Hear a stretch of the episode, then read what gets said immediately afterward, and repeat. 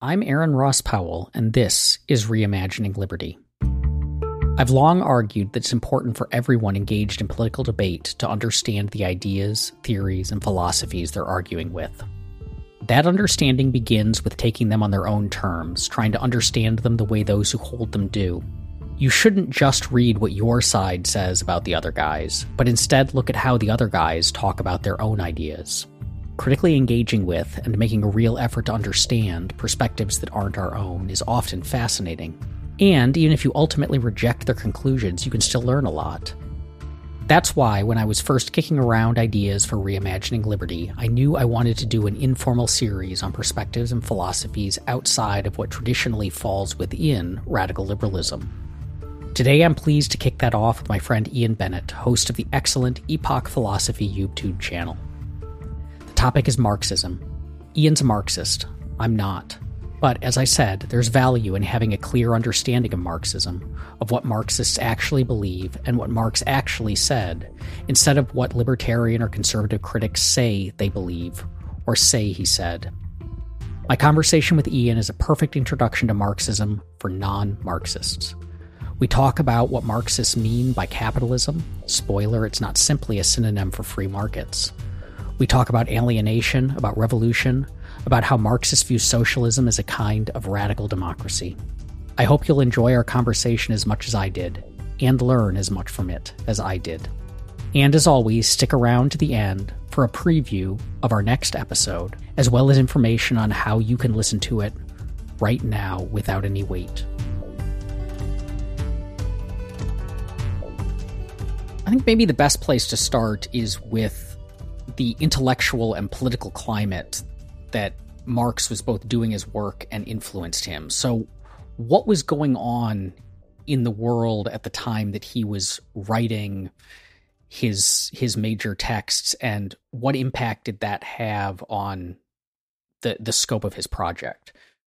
Right. So that that's actually like a very good question that doesn't really get addressed too much. Um, I, I took a philosophy class, a Western a sort of like a history philosophy in, in a Western context. And when we hit Marx, it was one of the things that one of our professors really said is like, you guys need to understand because of all the baggage in the Western world with Marx, right? There's a lot of misconceptions. There is uh, a sort of ideological tinge away from Marxism for a number of reasons. The professor really hammered in like we need to understand where Marx is coming from in a philosophical sense and also a socioeconomic sense. So Marx started out really, I would say, in sort of the height of European industrial capitalism, or like a new height, a new sort of threshold and in how capitalism evolved, right? So since then, um, we've had the French Revolution. Um, we've seen the sort of governmental system of and not even governmental social and, and, religious system of like feudalism that's sort of disintegrated right and and marx talks a, a lot about how um, that came about a lot of his early writings he's very interested in that but at at this point we're seeing liberal and, and this is very explicit liberal revolutions uh, all across Europe in which Marx uh, supported. Um, Marx is also, um, I suppose, if we're we're talking about where he's coming from and kind of how he gets to this point, uh, he's a German idealist essentially and a, a Hegelian more specifically. And I'm going to be careful not to use too many um, sort of deep philosophical lingo like German idealism and Hegelian uh, Hegelianism. But he's a Hegelian. He's a dialectical thinker. Um, so I guess to to kind of put that together, um, Marx is interested in understanding how tension uh, moves the bar of progress, and he's looking at as a writer. He was a writer at this point there was a ton of liberal revolutions going on in Germany. Uh, France was seeing more of them. Uh, and at this point, this was really informing his social theory and how society progresses, how um, humanity as a whole progresses. And uh, again, he's a, he's a modernist uh, in a sense. So he is interested and sort of tied to the belief that there is a sort of historical progress forward He's seeing what he called alienation, uh, which he wrote about a lot in his early works, uh, his manuscripts, the German ideology. Uh, he's seeing a new form of alienation emerge uh, among industrial capitalism and and workers dealing with a sort of a sort of being that is very radically different from any time in human organized history. So I, I, hope that I hope that kind of answers that. There's a lot of tension going on in Europe at the time, and that really deeply informs his political project. Well, this might be a good time to ask about two terms that get used a lot, but the the meaning of them might be either somewhat opaque or used differently in Marxism than elsewhere so the first is is that alienation like what alienation means in a marxist context. And then the other one is capitalism like what does marx mean by capitalism? Because for a lot of say like libertarians i think capitalism just gets used as a synonym for free markets. Like capitalism is a free market economy a free market economy is capitalism but that's not quite the same thing as the way that marxists use the term Correct. Yeah. So alienation that is very very broad. So uh, something something that we should probably do that I don't see anyone do uh, regarding alienation is probably move back to Hegel's alienation for a second. Everyone talks because everyone knows like everyone associates alienation with with Marx. Uh, and and but many other thinkers like Rousseau have talked about alienation, and they mean pretty radically different things. But Marx is closely tied to to Hegel's alienation. Hegel, essentially, Hegel with uh, with with alienation sees that you are an individual, you are a person thrusted into a world with radically exterior things going on. You have institutions, um, you have economics, uh, re- religion, society at large, and in a sense, you are so radically different from that that you feel alien to it. Um, and and it's it's hard to mold yourself into these institutions, and that brings about what Hegel would call an unhappy consciousness. Uh, and so it's like a maybe like a, a weird quasi uh, social depression, right? Something that feels alien, foreign. And uh, but with Hegel himself, uh, I guess we can finish with that. Uh, he finds that it's actually good that you have these different institutions, uh, this difference, where uh, there is uh, where you can ultimately recognize yourself from the difference around you. You need this difference. You need these institutions to uh, essentially kind of recognize your uh, your being, um, your agency, stuff like that. So that moves into Marx. Marx. So Hegel roughly found the source of alienation around uh, almost a metaphysical point of just human being, right? Human relations, nature uh, Marx takes a little bit more of an economic approach, um, a general, I want to say, synthetic social approach. He finds right now what he's seeing the root of alienation being found in capitalism. And it's, and there's a lot of reasons for that, right? So it's it can be as simple as just the extremely barbaric working conditions um, that people faced uh, in Germany at this at this time and in Europe. Like again, truly, I, I had a professor's like, we need to understand that Marx was writing and talking about capitalism where people literally work six days a week like 13 14 hour days and people died at like age 50 because of working conditions. It, it, like if we were to just go back in time and live as a person at that point, it would be it would be literal hell. Like it, and so Marx was so accustomed to a world like that where he he just saw the complete deterioration of like maybe uh, religious um, religious structures. Everything became uh, abstracted. Um, your I, I suppose your being became abstracted, right? He talks about the division of labor, where labor or work is divided into these weird subgroups. So like there's there's line workers at a factory. Like you do one little particular task uh, down uh, a conveyor belt, and that is your job. the, and, and in doing so, there is no agency with your work. You're not creating anything. And um, there was no ownership. You you were like this alien subject in in this world of abstract happenings going on around you. And to Marx, he found that that was uh, a large woe and and um, in capitalism that caused a certain type of human human uh, pathology or human woes.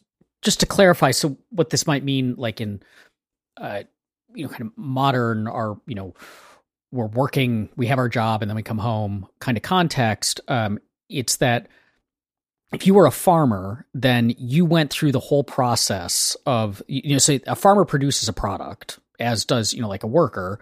Um, the the farmer's product might be say potatoes, and but you are you as the farmer are like the full life of that product, including in some cases the the consumer of it um, in that you're you know you you take the initial you know you you plant the potatoes and you cultivate them and you water them and you see them grow and then you pull this thing that you created out of the ground and then you either sell it or you consume it. So you have the full life cycle. Whereas if you are say a factory worker in like a highly specialized you know like this like of post industrial revolution, post comparative advantage sort of world, um, you might your job is doing this one very small part of a product that you might never actually even see the finished result of depending on where you are like especially with you know enormous supply chains and so on. Um, you might never see the final result. You might never buy or use the final result. Um, and so your the the labor that you're putting in is at a greater distance from the product that's coming out. And so the idea is then that has kind of psychological effects on us because we feel disconnected from like the thing that we're doing. Exactly. That's that's that's uh, a lot of Marx's point uh, regarding alienation um, quite well, and and he and he roots this alienation, and, and I I like to look at alienation as a larger philosophical sort of like subject or concept. A lot of people don't. People don't look at alienation past Marx because Marx, I think Marx popularized that that idea more than more than um more than other philosophers. But yeah, when you when you look at it and compare it to Hegel's alienation, alienation to Marx is is rooted exactly in this sort of capitalist mode of production. That's where he thinks alienation takes hold. And so then what's meant specifically by capitalism? Right. So, okay, so capitalism if I was to describe capitalism in a Marxist context, not only in a Marxist context, a context close to Marx, right? Capitalism, I, I think, um, this is a mistake from a lot of people. We often don't look at capitalism as some like living thing, right? That evolves and changes and and does all these weird things all the time. Um, we look at capitalism as like some uh, stagnant category of just stuff that you know whatever those whatever the definition may be like a free market or stuff like that. Um, but the, the conditions within capitalism changes a lot. So I, I suppose capitalism in historical sense at least what marx viewed it was bourgeois capitalism. And at least at that point in time he saw that capitalism really wasn't a free market. Like people do not actually have tangible access and even if they do have access, the sort of barrier to entry into the economic system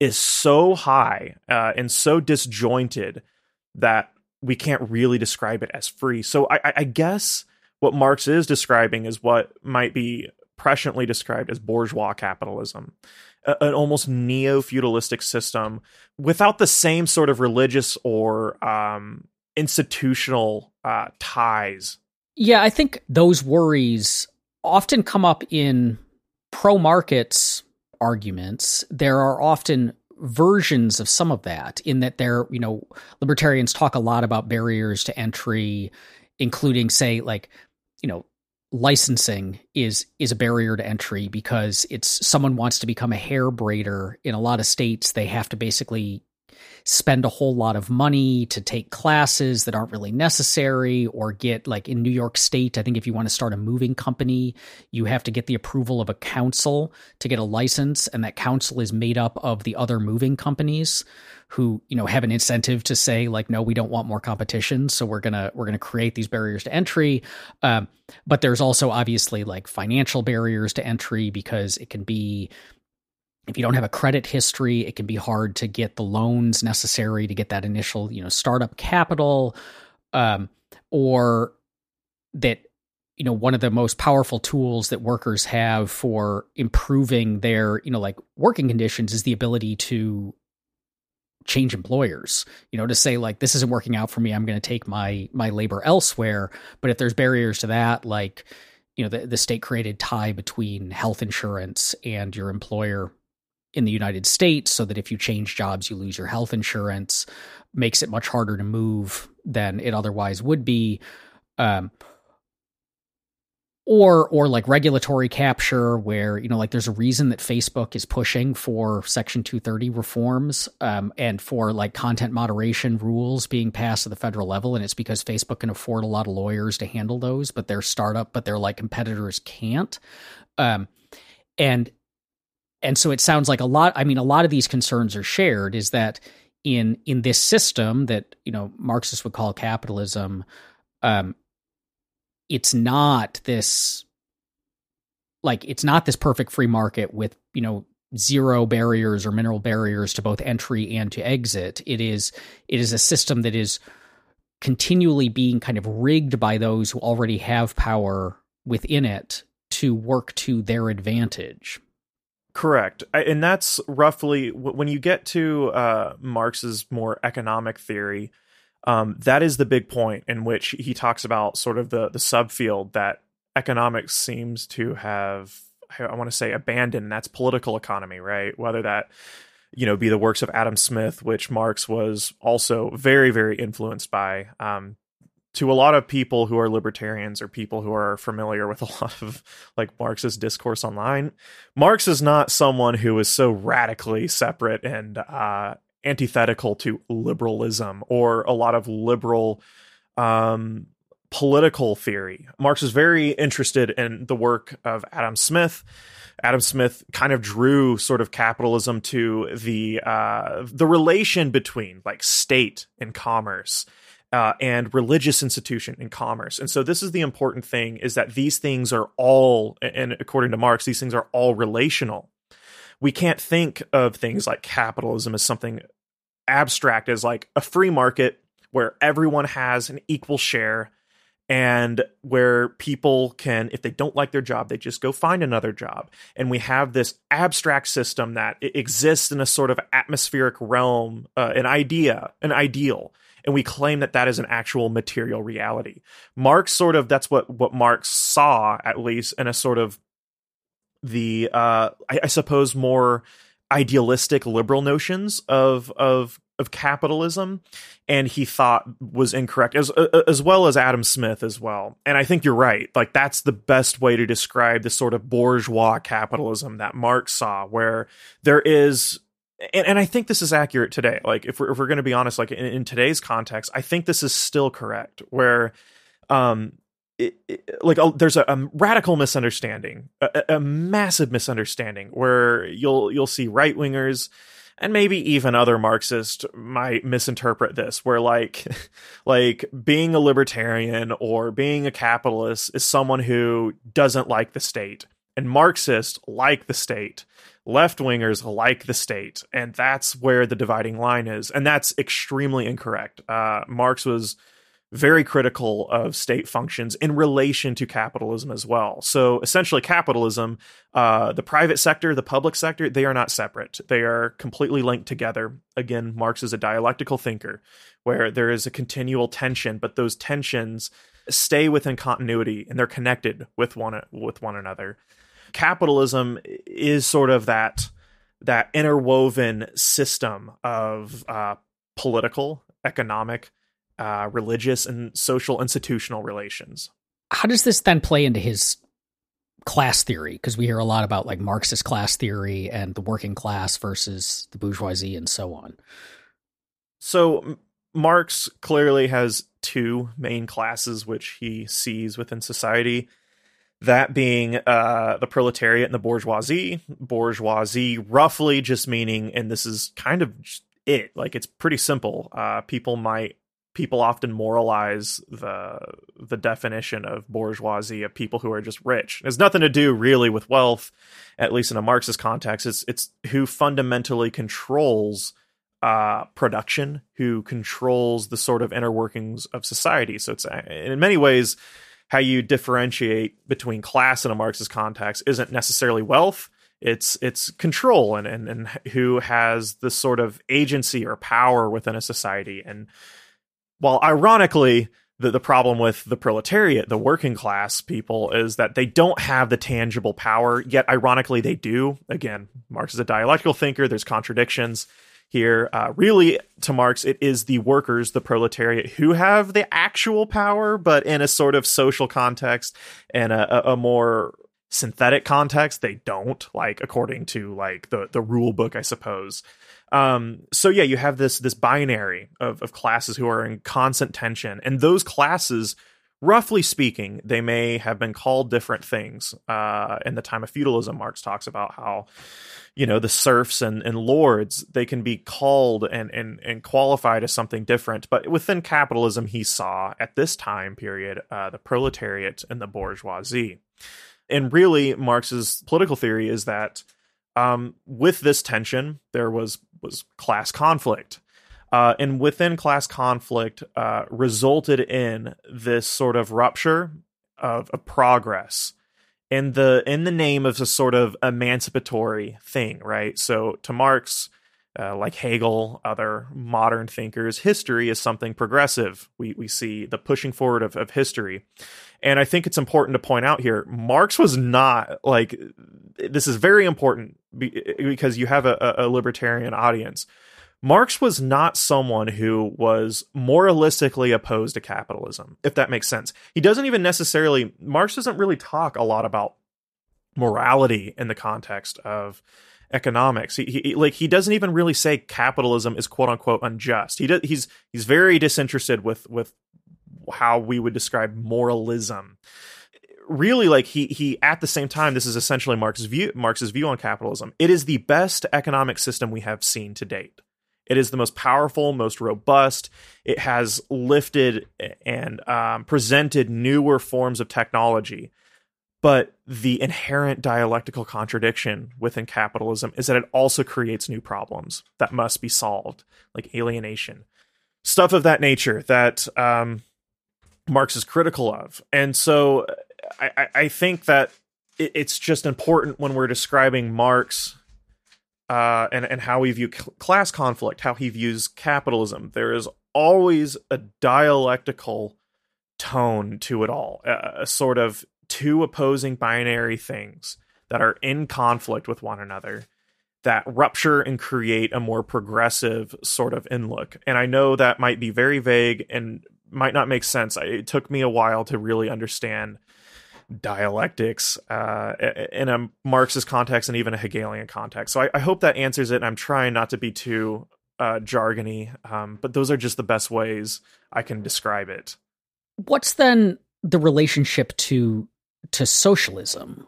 Because Marx was hanging with socialists and part of those conversations and socialism and communism play a large role in his work. So if he's I mean that you, you said it's not it's not a, like the difference is not kind of love of markets versus love of the state, but the politics that flow out of this tends to be socialistic or communist, which is, you know, fairly state centric and, you know, state involved in the economy. Right. So uh, another misunderstanding often that, that, that socialism is just like this sort of stagnant system next to uh, capitalism that's just different right? It's just another alternative that we have to capitalism. It's not not really the case. To to marx and a lot of german idealists everything is in flow and in flux. And with that socialism is essentially just a process towards what marx and engels called communism. Now this is another thing too. Like like this is another thing too. Marx and Engels were not very clear on what communism would exactly look like. We know that it's a state or it's a, a stateless, classless, moneyless society, but what that actually tangibly looked like, they didn't really know. And they were honest about that. And that's where socialism comes into play. It is the almost vehicle into into communism that with this abundance of alienation economic hardship uh, brutal conditions for a lot of people there's there's a descriptive element to how Marx and Engels approach this and a prescriptive. So descriptive, they're just looking at this from an almost social scientific lens, where they're like, okay, what's going to happen with this, uh, this abundance of alienation, the the inner workings of capitalism? They thought, uh, they thought almost quasi scientifically. This is where some people describe scientific socialism, uh, but I think the scientific thing often gets misconstrued, misunderstood. So they they think they look at this uh, and they think that what's going to happen is workers are going to organize. They are going to collectively come together, and they're probably going to overthrow the state. Uh, they're going to overthrow capitalist systems all over the globe, and they're going to establish a more emancipatory equal society that's a vehicle into communism away from a stateless classless society. So within socialism uh, we can talk about some characteristics. Like yes it is um, and this gets developed later far later on in marx's life because again socialism is also a sort of unknown right? Uh, and and how if if socialism is a vehicle how is it a vehicle? And Marx and Engels don't just make stuff up; they they look at historical events to sort of see how that may happen. Um, so, for example, the Paris Commune happened, and uh, workers overthrew essentially the the municipal government uh, of Paris, and they established a commune. What they saw, what Marx and Engels saw, is that well, it the commune got crushed. Like economic forces converged uh, the state, uh, other states within Europe were like, oh my God, like, you know, Paris is this massive economic hub and we can't trade here. We need to put this, you know, we need to put this to an end. Uh, and they essentially crushed them. They killed thousands of, of people. So Marx and Engels also looked at that. So if socialism is going to be a vehicle towards communism, it is probably going to be a state orientated system, roughly speaking. Roughly speaking, uh, there's a lot of caveats to that. Um, and they they describe sort of how this comes about and uh, like i'm sure some people are familiar with the dictatorship of the proletariat um, and so what workers will do is establish a sort of dictatorship um, and they will usher in a sort of new state society into that. But this is very important that gets misconstrued all the time. And linguists have talked about how this is massively incons- like massively like misunderstood. Uh, and and I think there's a lot of even among Marxists there is a ton of purposefully misunderstanding uh, in order to sort of support a, narrative within Marxism that I think is incorrect. Um, essentially what Marx and Engels talked about with dictatorship of the proletariat. I, I use dictatorship of the proletariat because that's the popular understanding of of what they're talking about here. But what they meant by dictatorship wasn't necessarily a modern dictatorship of how we view dictatorships today. There's a language barrier here with German.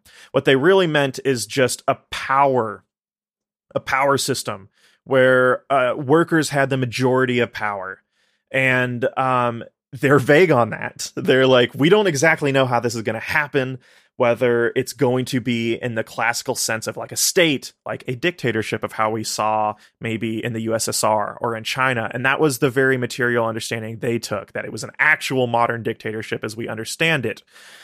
There's a lot of debate, and I think it's right to say that Marx and Engels didn't actually think there should be an actual tangible dictatorship. They were often fairly democratic in their approach and to how socialism would work where they talked about voting rights for all people, and that's a very radical thing at the the time when they were writing that.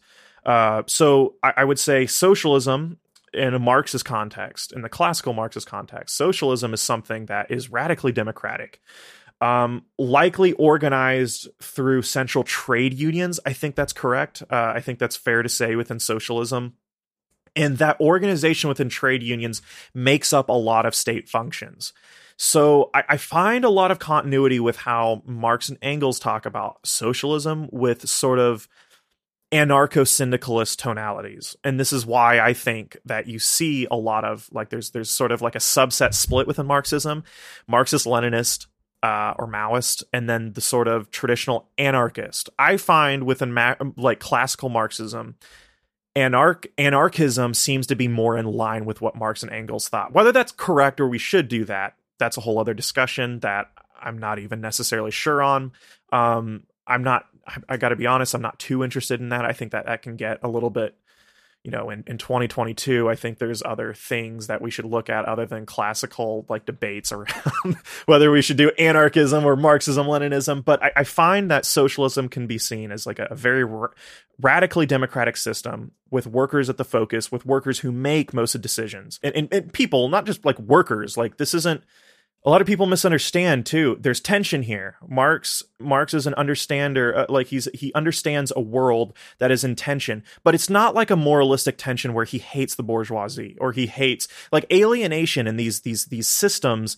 Uh, they affect business owners arguably more in some sense psychologically than workers. So it's it's it's a twofold system where there are things going on. And, and, and in an emancipatory society, he wants to view a sort of equal playing ground for um, for all people. So everyone gets a vote on on bills.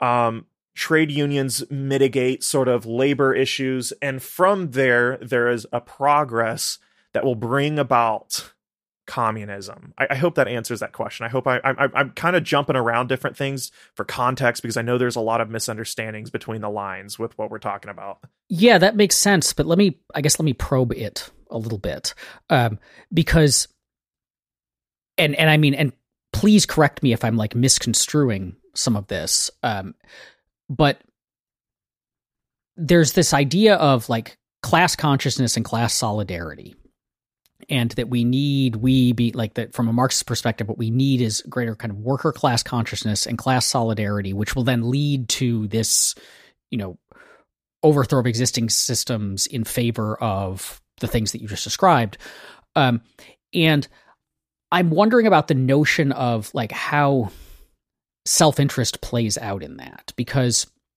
so there's this there's this branch of economics called public choice economics uh, which the the key insight of that was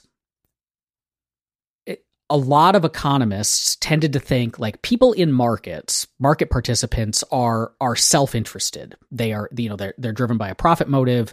They will do what they can to increase profits. They'll try to avoid decrease profits. They will, you know, their their self-interest trumps. But then when they talked about like and that's what led to the need for government intervention because what you need is government to come in and essentially be a corrective against the self-interest of market participants. Um, and what the public choice school said was wait a second why do we think that when people enter government they give up self-interest? Like that they become kind of perfectly other interested in in their perspective on things and that their their interest becomes the public good um, as opposed to you know their personal profit that exists in markets. And then if we assume that that's not the case if we say government actors have the same incentives as market participants then what happens? And it turns out that it explains a lot of oddities that we see um, bootlegger and baptist kind of problems log rolling issues regulatory capture and so on is that you know people they they're not people in the state aren't pursuing profit but they're now pursuing say power. Like bureaucrats tend to try to aggregate even more control. Um, and i wonder about that in this context because it seems like a lot of this depends upon the idea that the workers are going to be class regarding in their actions um, versus self-interested. And you mentioned, like you mentioned, him being Marx being influenced by Adam Smith. Like Adam Smith talks a lot about the the negative effects of guilds, which are essentially like trade organizations, and how guilds will try to stack the deck in the favor of their members against other working classes. Unions have a long history of, you know, there was a lot of trying to exclude minorities from employment or you know the, the minimum wage originally began as a way to kind of price women out of the marketplace um, because they were coming in they as they came into the marketplace into the job market they were competing with like male dominated labor unions. Like why wouldn't workers councils and you know the working class function exactly the same way that we see kind of everyone else in that they'd say like yes my my labor union i want to do what's good for that but I, that doesn't mean what's good for like the general class. Right, okay so if i'm understanding this correctly like humans are very pluralistic in their their wants and needs and sort of spiritual ethos right? Like people are christians people are you know muslims they they have different like you know different ethnicities and backgrounds and all that. Is that roughly what I'm saying? And like, why is it that Marx finds that within the sort of economic system, they're going to take class as their understanding of their being? Is, right. is that correct? So why? why class because we like these other categories have long histories right so like and then why would you know so he wants to he wants to get rid of prices and he wants to kind of turn everything over to these councils um, why would we expect that workers in those councils wouldn't just use the power that they have to stack the deck in their own like individual or small group interests at the expense of other workers in the same way that we see you know modern businesses try to stack the deck against potential competitors and so on? Okay so maybe i can start by saying i think this is kind of where where we're getting into a point where like I, I find that I'm probably not so Marxist in my approach. I find human beings maybe a, a, probably a lot more complicated to where like um, self interest goes, and I and where like we can find our like being, like what we are, like our identity and stuff. Mar- I suppose I can kind of Marx and Engels at, at that point thought that descriptively that the one thing and, and i think i still agree with this. I think this is where I, I actually agree. The one common thing that can kind of like describe like who we are what we are and our relation to the world is like sort of our class structure. Eh, like and in some ways that that is like the the apex of what we are because it's so indicative of everything else right? How we you know how much purchasing power we have like how the amount of time we can even explore like other forms of identity education stuff like that like how like your class relation um you know the job makeup the the the the relation in which you are in with production um that is sort of the the main the main articulator of your being. And i think even today's world i think that's right. So people are kind of interest pluralists as you said. Um, and and there, I think what you were describing too was more of identity pluralism. Like we have, we we place ourselves in different categories. I am. I am a member of a family. I'm a member of a local community. I'm a member of a certain religious sect. I'm a member of a certain sports fandom, and I have those those overlap in different ways. But I have like pieces of my identity are defined by you know all of these, and and so I'm not just one thing. And and then we also have interest pluralism in that people are, they tend to care about their own well being, and they also care about the well being of others, but kind of the more distant those others are, whether just geographically or culturally, the less we tend to care about them. We also are very good at rationalizing why actions that are kind of nakedly in our own self-interest at the expense of others are are like okay you know will will behave in that way. Um, and so as we have seen like you know the, the past history of labor unions where the labor unions would like push very hard to keep out certain groups like other working class people whether it was minorities or women or you know, like prison guard unions are a good. I think prison guard unions are like next to cop unions as like the worst thing there is. Um, and but prison guard unions are a very example of like they are among the strongest lobbyists against reforming drug laws because putting uh, largely working class people in cages is how they earn their paycheck. So I think yeah, what you're describing there is is a contradiction that even Marx and Engels talked about uh, quite a bit. There is, uh, and that's how like again they're dialectical thinkers, so they're they're viewing contradictions. Capitalism in their mind works through contradictions. A lot of human behavior and wants work through contradictions. Uh, so yeah, that's that's another contradiction, right? You have people who are self-interested and that's rational to marx and engels. They talk about this a lot. Like that's why they're against a moralistic approach to looking at society. Um, and, and even within workers. So now we're getting specifically to your your question. How do we deal with the sort of self-interested motive in a, in a, in a society that is actually dependent on the well-being of of a whole I, I, think we can go back a little bit. We need to we need to understand uh, with Marx and Engels their approaches within Hegel. Everything's going back to Hegel with Marx and Engels. So the really rough summation of master slave dialectic is every interaction, every discussion comes to a dialectical conflict, and that's metaphysically, that's socially, but right now the discussion me and you are having right now i take the form of sort of master because i'm trying to explain like w- you know what the hell is going on here. You're technically the slave. You're you're listening to what i'm what i'm saying. And naturally through this conversation what we found you are finding ways to sort of push at that. Like you're, you're probing me uh, what what i'm trying to say. What happens here is since i am the master I am sort of imparting a sort of knowledge on you, and you are imparting uh, also a sort of knowledge on me, but more importantly, you're probing what I'm saying. In essence, we are coming together as like we were recognizing ourselves.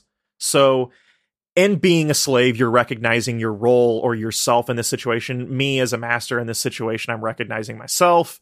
Uh, and that's how we get to sort of being. And why that's important to Hegel um, is that Hegel finds, and and within Marxism, that there here we come to a point where like my being is is like it, it's dependent on someone else. I can't recognize myself. I can't be a person without that other person involved. Hegel and Marx and Engels viewed individuality as something radically mediated by each other. We can only recognize ourselves in relation to other people and communities.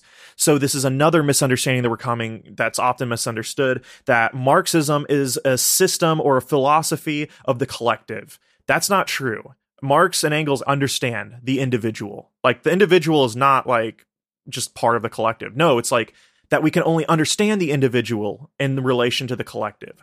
So here, I think that's important to understand because if we're talking about how do we deal with the sort of want uh, and and the the sort of you know uh, like you were saying labor unions casting out sort of other people doing things harmful to their other you know class brethren or whatever um that is the contradiction there where like it's rational to do something that is self-interested in you but it's also harmful. And i think this is where marx and engels talk about that like there's a prescriptive element to uh, class solidarity that's good. That that typically what is also good for people in your class is typically going to be good for you. Um, and that those things that that should become a more common understanding because you need these people to recognize yourself. You need these people to be an individual. You ironically need the bourgeoisie to recognize yourself, or you need other institutions to recognize yourself. So I think in I think in understanding like self interest, it's that yes, Marx and Engels recognize that like yeah, people are self interested and they will do things that will fuck over other people in their own class. Um, but ultimately, at the end of the day, that's the contradiction that we have to deal with. That that that's actually that can be problematic and harmful to you in the end. I guess given this and given the kind of view of how that you've presented of how Marxism treats the individual and trying to in- liberate the individual from these these existing like structures of power, what what do we make of places like you know the Stalinist Soviet Union or or communist China, which say that they're Marxist, but are you know and and say they're influenced heavily by Marx and that they're carrying forward that project, but it's or North Korea, um, but then in practice, uh, you know, are seem very antithetical to a lot of what you have just described. It, it, it, yeah, and that's that's that's something that I wish got discussed more in good faith among other Marxists. I suppose. Um, I mean, there is i don't know how familiar you are with like online marxists they're often some of the worst people to, to deal with uh, a lot of people think that like i've had you know, tankies come after oh me yeah yeah that's yeah it's typically you know i don't really typically like to, to but no no no it's totally okay like i like um they're so commonly understood as tankies that sector of sort of marxist leninist that uh, that's just the best way to describe them in today's world. But i i typically don't think that there are very well informed marxist leninists who really think that that sort of subfield within Marxism is correct, and you know that's okay. But Lenin himself was someone I, I, think, in many regards, we could look at how Lenin would view the sort of mid to late USSR, maybe under Stalinism, and he would probably not be very happy. Um, same with with China as well. Lenin's often a misunderstood character a bit, um, but yeah, that is that is the thing. Um, the USSR and China were absolutely very antithetical to a lot of the sort of classical notions of, of socialism and communism.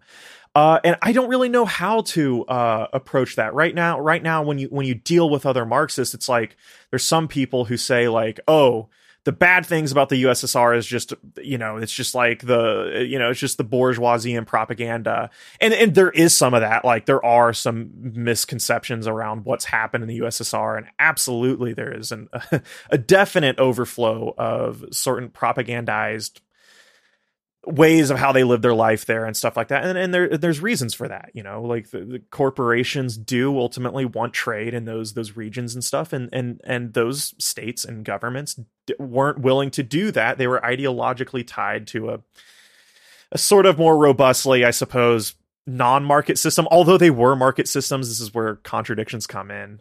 Um, it's complicated, right? So I, I would like to say that if we can look at the USSR, we can look at China, we can look at Cuba. There are some states where I think probably arguably we're a little bit more in line with with what Marx had to say uh, and, and how they viewed socialism. And this is important. How did they define socialism? So again, socialism is something radically democratic, right? Um, and we can't avoid that. And that's something roughly all those states I, I stated weren't very good at. There's some reasons for that. Um, we have a, a global world where, and I think this is very true, where again state and, and, and economic functions are not separate. They fundamentally work within each other. So what happens here is you have these very powerful countries like the united states like europe where essentially the government functions as a wing of economic interest and so what we even saw in like like during the 80s under Reagan, well Reagan ultimately sent the CIA to if there was any socialist revolutions or any states that wanted to create uh to, to go away from the traditional ethos of market capitalism that we were seeing during that time. Really we just funded right-wing death squads and they murdered uh, like thousands, if not throughout the entirety of the history of South America and other countries, millions of uh, working class people who wanted to change and how their their state and government and, and economic systems function. Because typically how it worked was you know corporations would set up shop uh, in these countries and they would exploit very very cheap labor. Um, eventually that they were not cool with that. There would be a revolution. If you're unfamiliar with the history of the way that american corporations operated particularly in in latin america it's worth looking into because it's not it's tempting to think of it as oh these these big companies went in and set up businesses and employed people there and it was the market at work.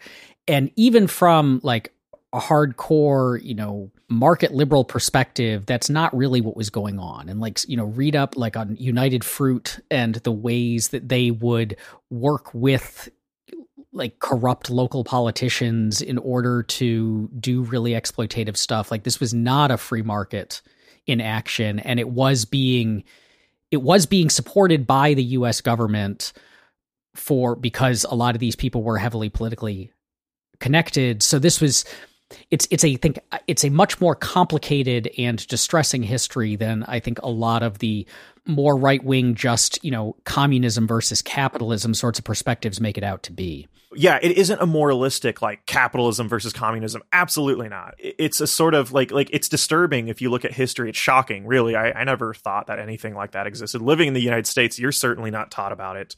But yeah, I mean, essentially the way international capital flows and, and how imperialism works. It's very disturbing and it's um and it's very exploitative and and and a lot of workers faced hardships that are are much worse than even like the worst working conditions in the US. Uh, and again, there's an economic basis for that. It's just simply it's it's more rational and cheaper to find that sort of that cheap labor there and there's resources in these other countries that that uh, corporations are are eager to get their hands on and and, and of course the state uh, in the United States and Europe will facilitate that uh, as much as they can and so what we see is we see these socialistic states seeing massive I say socialist states again like we were talking about earlier they're not necessarily definitionally socialist, so that's one thing. But we saw these states; they're they're they're scared. Like there's there's a target, there is a, a continual target on their back from capitalist states in Europe and in the U.S. Uh, where that, that's why the Cold War happened. It's like, look, we have an ideologically juxtaposed state like the USSR who is not in an interest of trading with the United States if their corporations are going to come in and treat their workers like shit. So if that's the case, well, how do we typically, how do often capitalist states deal with that? They use force. So that's where we saw the, I think, the massively anti-democratic thing because within democracy, this is a this is a conflict, and this is it sucks really bad. Um, I think if you were someone sympathetic to moving, you know, progressing uh, systems, I like I, say this to people. It's like it's not about like you know like moving past capitalism isn't necessarily like anti-capitalism or it's not like being a pro-socialist it's almost like an uh, it's a deeper understanding of that look there are problems there are very there Are, capitalism's the greatest system we've ever seen i think ever in in human history. Doesn't mean it's perfect. It's the greatest system that we have right now undeniably i think. Nonetheless nonetheless uh, it doesn't mean that we shouldn't, as a human species, move forward and into newer systems and that we should do those things. But the way capitalism functions, in my mind, and under a Marxist analysis, is it doesn't want to change. The entire goal of it is to facilitate the same economic structure uh, and, and cycle. And so revolutions were a big no no um, if it threatened economic interest. And so what you saw is that states buckle down on things like freedom of speech. They essentially curtailed a lot of like what I think fairly decent, good liberal rights. I, I think freedom of speech is is good um, in the abstract. I think there's problems with freedom of speech, right? Like we we see. I think sometimes we, you know, this is another conversation that we can certainly have.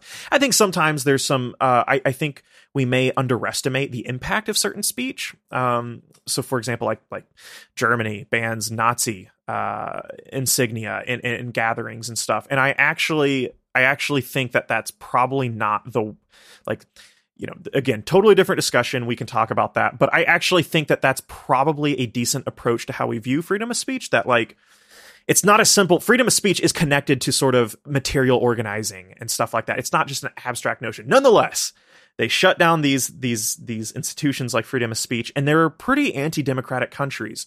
So it's like, are were they correct in doing that? I don't know. So there there are some there are some situations in history that we can look at. So are are you familiar with Allende? A little bit, but so yeah, in Chile, uh, Salvador Allende was what we would probably call a democratic socialist. Um, he was elected democratically. He didn't there wasn't some there wasn't a uh, typical prototypical revolution of an overthrow of the state uh, a, and again a violent overthrow of the state. Um, he was elected um, and he was a democratic socialist. He had free there was freedom of speech.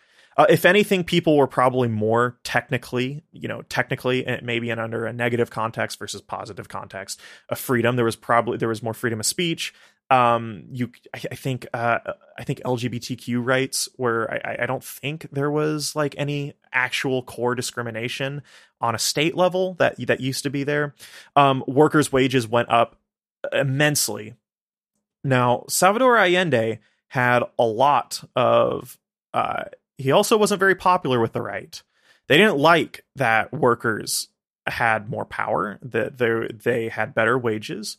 Uh, and so what happened was the CIA uh, um, constantly we we I mean they were just funding they were funding newspapers they were funding uh, they were funding media outlets to essentially just kind of like just bastardize Allende as some monster, some like communist that, and and he technically probably was like a communist, but he wanted to create a much more egalitarian, democratically ran government. And what we saw ultimately, end of story, is that he was overthrown by militias and that he was murdered. Uh, and uh, like thousands of leftists were, were killed.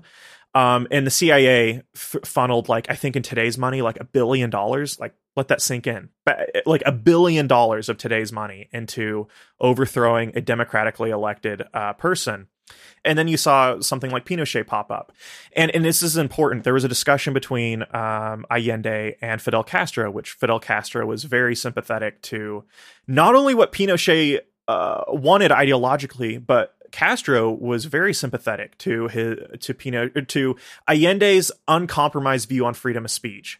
He he famously kind of said to Allende like like look like that it is wonderful it's beautiful what you are doing um, how people have the ability to speak out against you um, but you need to be prepared you're going to get overthrown and and uh, Castro predicted that he would have been overthrown in a couple years and Castro actually underestimated that. Uh, I think Pinochet was overthrown within a year later.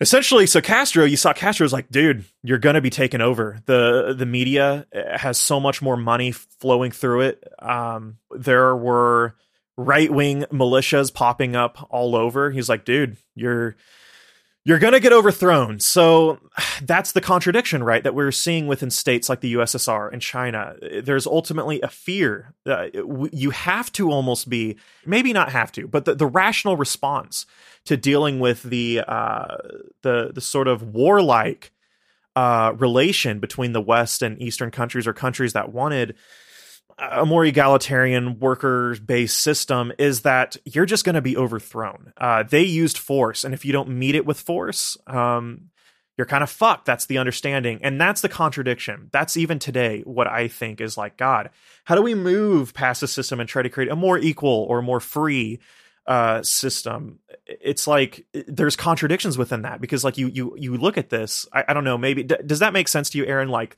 like that seems to be a massive problem, right? Like where do we approach? If you're if you're uh, if you're sympathetic to things like socialism or a worker owned you know worker focused system, that's the question. It's like, do we curtail like liberal rights that are very valuable, um, rights that uh, you and me and all kinds of other people enjoy? But uh, you know i don't know. That that seems to be the conflict within the 20th century and quote unquote marxism is it's like how do we approach that? Yeah and i think that's i mean that's a big worry looking from you know like a, a liberal perspective at a lot of these countries is the the attempts to stave off that kind of you know the possibility of of regime collapse for whatever reason often leads to you know, incredibly authoritarian actions that you know like jailing of political dissidents that free speech is not terribly great in cuba um, you know closing down of opposition newspapers shutting down of opposition television shows and so on that that then has the effect of concentrating power among a particular class which is the politically connected class yeah, the, um, the, and the party. and turning into yeah the party and um, we have in in the very short time we have left, I'm just I'm curious because you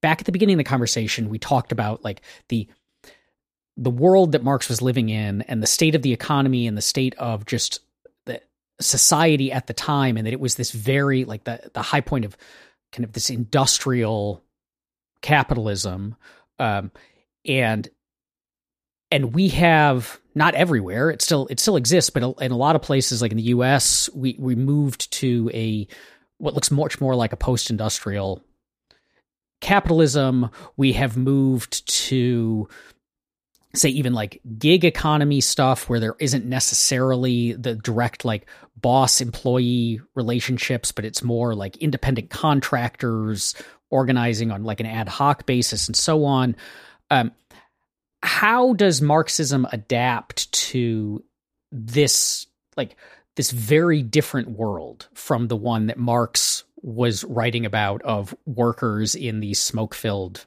factories? That that is a, a, wonderful question. That is where a lot of 20th century philosophy really kind of emerged. So this is also what what we would call neo-Marxist, right? Uh, kind of popped up within the Frankfurt School of critical theory. And this is kind of where critical theory comes in.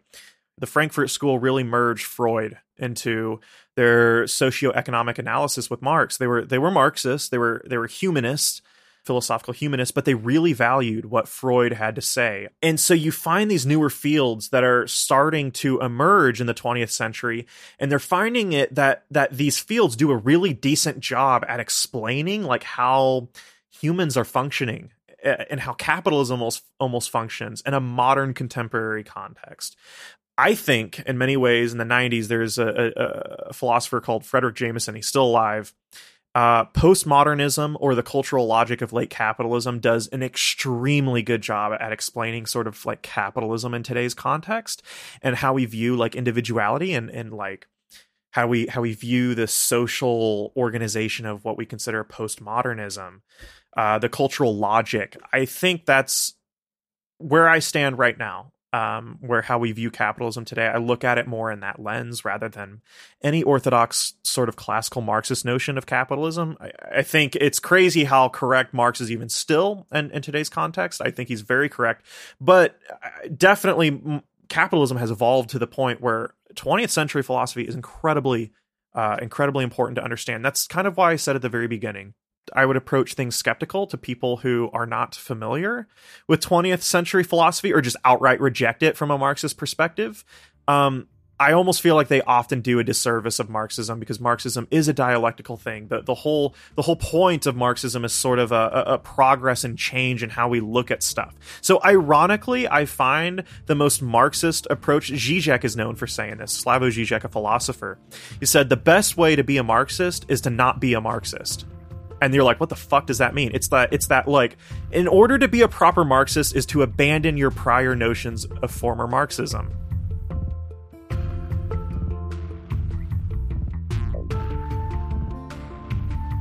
I hope you enjoyed my conversation with Ian Bennett. Now, here's a preview of the next episode of Reimagining Liberty. I'm joined by Andy Craig and John Hudak to talk about why the liberty movement seems to attract so many illiberals and why they've had so much success lately in taking over its various activist wings, particularly the Libertarian Party. This is an important conversation for anyone who cares about the long term health of libertarianism and wants to see the liberty movement be a more welcoming and forward thinking place. We can't keep sweeping this under the rug. We have to attack the problem head on. We need to speak out loudly about our ideals, and we have to show exactly how we differ from people like Dave Smith or Stefan Molyneux or Hans Hermann Hoppe. We have to show that we're not anti immigration, we're not for unleashing the police to dole out instant punishment, which is a late Rothbard quote that's been brought up by people like Dave Smith. We have to show that we don't pander to alt righters. And when we see these terrible things, I think it's very valuable to loudly speak out against them. We need to show people that there is a brand of libertarianism that doesn't support this kind of stuff. You can hear my full conversation with Andy and John on May 4th, or you can listen to it right now without any wait by becoming a supporter. It's just $5 a month or $50 a year, and you'll get every episode two weeks early, as well as access to the Reimagining Liberty Discord community. To become a supporter, just look for the link in the show notes. Talk to you soon.